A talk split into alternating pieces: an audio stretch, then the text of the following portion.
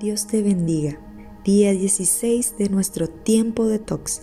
Hechos capítulo 16 versículos 25 y 26. Alrededor de la medianoche, Pablo y Silas estaban orando y cantando himnos a Dios y los demás prisioneros escuchaban. De repente hubo un gran terremoto y la cárcel se sacudió hasta sus cimientos. Al instante todas las puertas se abrieron de golpe y a todos los prisioneros se les cayeron las cadenas. Te toca a ti decidir cómo hacer frente ante los momentos de presión. Solo tienes dos opciones, dejarte llevar por el dolor, las circunstancias y tus emociones o permitir al Señor actuar en tu vida, dejando que su Espíritu Santo dirija todos tus pensamientos y acciones. Qué gran ejemplo recibimos de Pablo y Silas. Lo que les estaba ocurriendo era injusto, doloroso, el escenario perfecto para que la tristeza, la soledad y la queja ocupen el primer puesto en sus corazones. ¿Cómo podría un Dios bueno permitir tantas injusticias con sus hijos?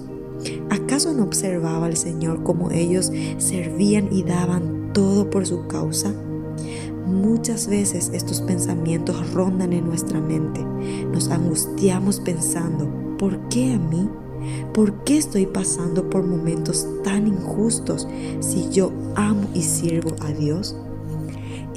Escoge los pensamientos correctos, que las circunstancias, por más difíciles que sean, no te hagan ver borrosamente a Dios, porque es lo que comúnmente ocurre cuando vemos muy de cerca nuestros problemas. Veremos muy lejano al Señor, mas cuando decidimos ver a Dios y su grandeza en nuestras vidas, sin duda veremos a nuestros imposibles disiparse. La medianoche representa el momento más oscuro que podemos atravesar en la vida.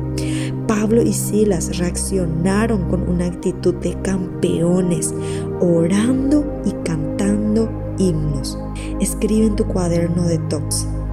Cuando atravieso la más densa oscuridad, me ahogo en mi llanto y dolor o decido orar y alabar a Dios en la cárcel de tus emociones, permaneces en silencio y soledad o elevas más alto tu cántico a Dios que hasta los presos y abatidos lo oyen?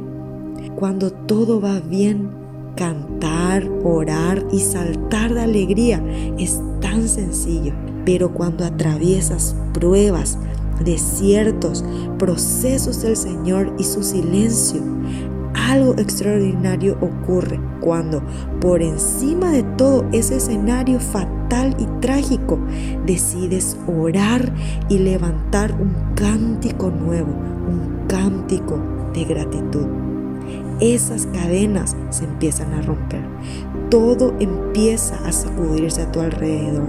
Los presos oirán esa alabanza y creerán en tu Dios.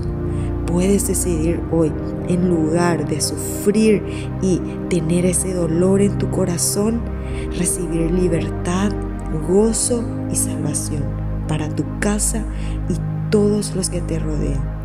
Romanos 12, 12.